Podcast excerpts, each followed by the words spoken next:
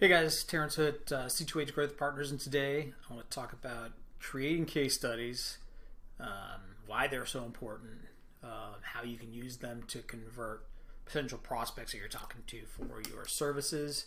Um, and it's really not as difficult as you may think. Um, case studies are really, really powerful, and why? It's it's because it's a success story. Uh, it shows that you've helped the client get to where they wanted to go.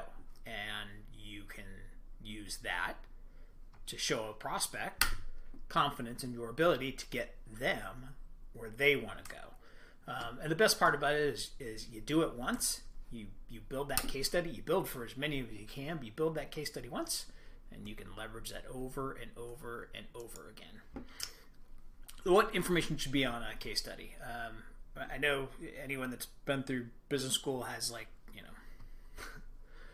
uh, like a headache just thinking about that. But in this case, it's super super easy. Um, right, you keep it really concise. Who is the client? What was their situation before you started working with them? What did you do for them? And here's the most important part what were the results? That's the most important part, right? And at the end, you can tie it in with a nice uh, client testimonial, whether it's a quote or whether it's a video that they'll do for you.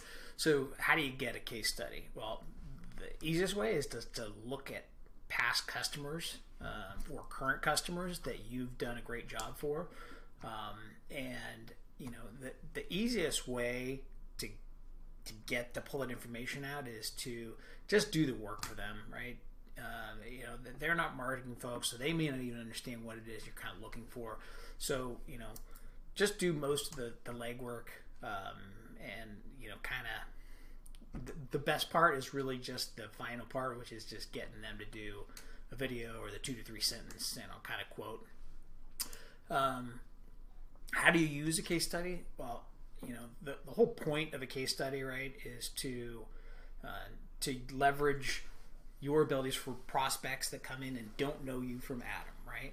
Like they essentially don't know what you're about. They look at you like everybody else that provides that service out in the marketplace. So it's basically a way to help a prospect understand and take them from that cold prospect to what I call a hot prospect down the road. Um, you can use them in proposals, kind of help tip the scale.